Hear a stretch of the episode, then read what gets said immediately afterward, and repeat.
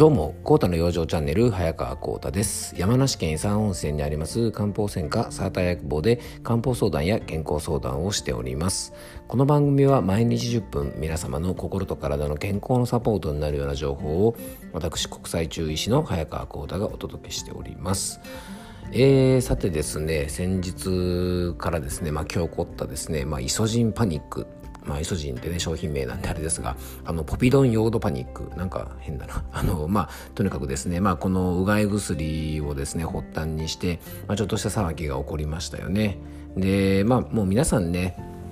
いろんな番組とかで、えー、っとこちらの報道を見たりとか、えー、っとまあ、大阪のねあの府知事さんが、まあ、記者会見でねこう、まあ、発表されたんですがあのその時はですねやっぱりそのポビドン用土のうがい薬をこう使い続けることに対するリスクとか注意点なんかがねあまりこうなんかちゃんと言われてなかったそうなので、えー、その後のテレビ番組とかでですねかなり専門家の方がねあのフォローを入れてましたのであのそちら見た方もいらっしゃるかもしれませんがあのまずですね、えっと、冒頭ちょっとお話話したいのがこのポビドン用土ねやっぱりあの注意点必要です。今日もねあの僕もあの僕のお客様からですね、えっと、かなりあのやっぱり話題の中に出てきました。あれってどうなんですかとかあの使ってもいいんですか？みたいな話があったんですがまずあの長期連用にはですねやっぱり注意が必要ですよね。あの非常にですね殺菌力があの意外とこうポビドン用土って強いんですねですから、まあ、喉の粘膜を傷つけてしまったりとかね常在菌を殺してしまう恐れもありますから、あのー、ね、例えばこう風邪をひいてる最中とか、えーと、そういう一時的に使うことにはねあのいいのかもしれませんが、まあ、長期連用にはなかなか向かないものじゃないかなって言われてます。あと、えっと、胎児にね影響が出る恐れがあるので妊婦さんは使用を控えたりとかあとあの甲状腺機能に影響が出ることもありますからいわゆる妊活中、ね、今ちょうど赤ちゃんが欲しいなと思っている方とかあの妊娠の可能性がねもしある方なんかは、えっと、着床率とかにねあの甲状腺機能のあの変化が起こってですね着床率にちょっと影響が出る恐れもありますのであまりおすすめ使用はおすすめしません。あとですね、もともとあの、バセドウ病とかですね、橋本病とかですね、まあいろいろ、あの、甲状腺にまつわるですね、ご病気をお持ちの方は、あの、まあ基本的にはですね、使用されない方が安全じゃないかなと思います。まあ、この辺のことはですね、もう商品の添付文章にも書いてあるようなことなので、あの、ちょっと調べればね、出てくることなんですが、まあ、あの、ちょっとですね、話題になったりとかですね、ちょっと注意が必要かなと思ったので、あの、ちょっと話題としてあげておきました。で、まあ、今回ですねやっぱり思ったのがあの僕の店もそうだったんですが本当にあのちょうどねあの3時ぐらいとかですねまだちょうどこう日中で暑い時間帯に報道されてですねもうなんかね汗だくで自転車に乗ってですね多分何軒もねドラッグストアとかあのー、ね、渡り歩いて探し回ってきたのかなっていうぐらいですね、もう疲労困憊で汗だらだらかいてですね、あの、お年寄りの方が、あのー、外薬ないですかって来られてですね、なんか、本当ね、かわいそうになっちゃって、あのー、もう本当にこういう情報にですね、まあ、振り回されてしまったりとか、あの、マスクの時もそうですし、ね、あの、たびたびこういう問題が起きるんですけど、まあ、あまりですね、やっぱりこう、振り回さないように、で、特にですね、えっと、まあ、これ、こういう情報が流れて影響を受けるのはね仕方ないと思うんですよね。で皆さんですねやっぱり少しでも予防したいとかですね家族を感染させたくないとかあのそういう思いがすごく持ってますでそれが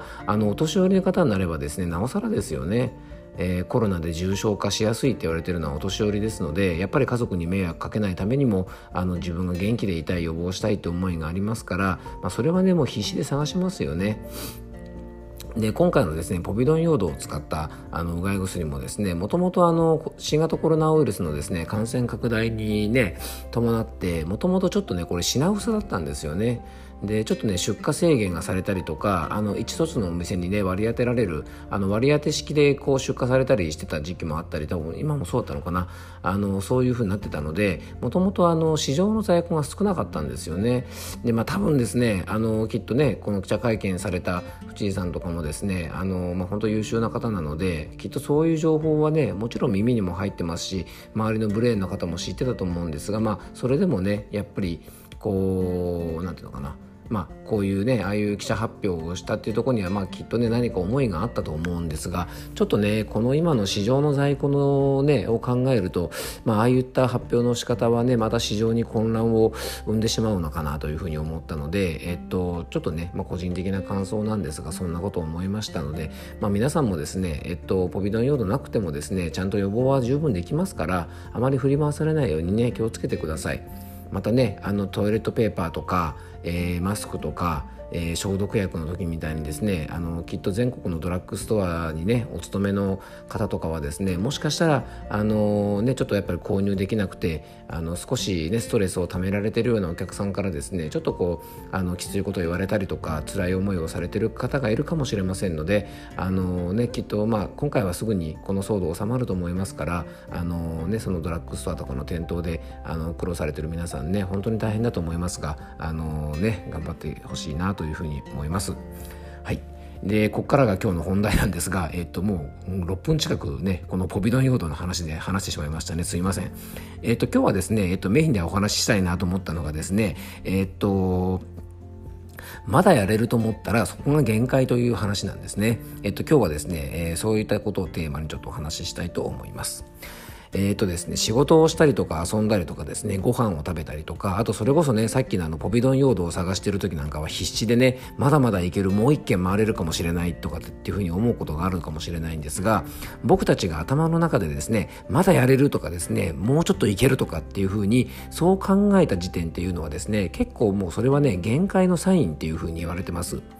でこれはですねあの僕もね友人でもあり、えっと、ノートのねあのクリエイターとしてもたくさんのいい記事書いてくれたりとか、えっと、インターネットラジオのですね Voicy のパーソナリティとしても活躍されたりとかですねあと中医学のオンラインサロンを、えー、運営したりとかですねあと当然あの漢方薬剤師として、えっと、漢方相談もですねあの非常にあの頑張ってやっているですね杉山拓也先生っていう、ね、方がいるんですがその方の著書であのー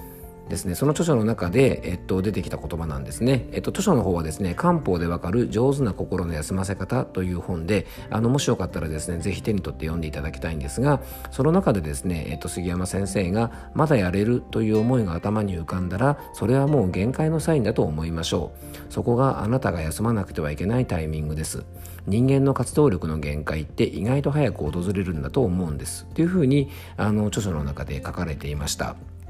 僕ねこの言葉にすごく感銘を受けてあのよくねその後に文章の中でもですね腹八分目という言葉とあの一緒に並べて紹介されてるんですね。実はですね、えっと、腹八分目ぐらいの時ってもうちょっと食べれるかなとかまだもう一杯ぐらいおかわりいけるかなとかですねあのそういうふうに考えちゃうんですが実はですねそう考えた時点ってすでにもうね腹八分目でいわゆる中医学では腹八分目が満腹の状態だって言われてるんですね。で無意識にね全然食べれる状態だとあのパクパクごご飯とか食べててもですねまだ食べれるかななんて考えませんよね。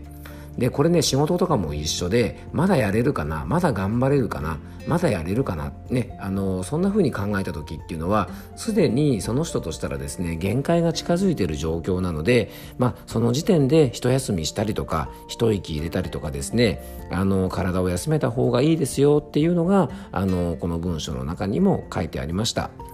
で、えっと、まあ、食事もさっき腹8分目なんてね、言いましたが、まあ、基本僕らってやっぱりね、無理してると思うんです。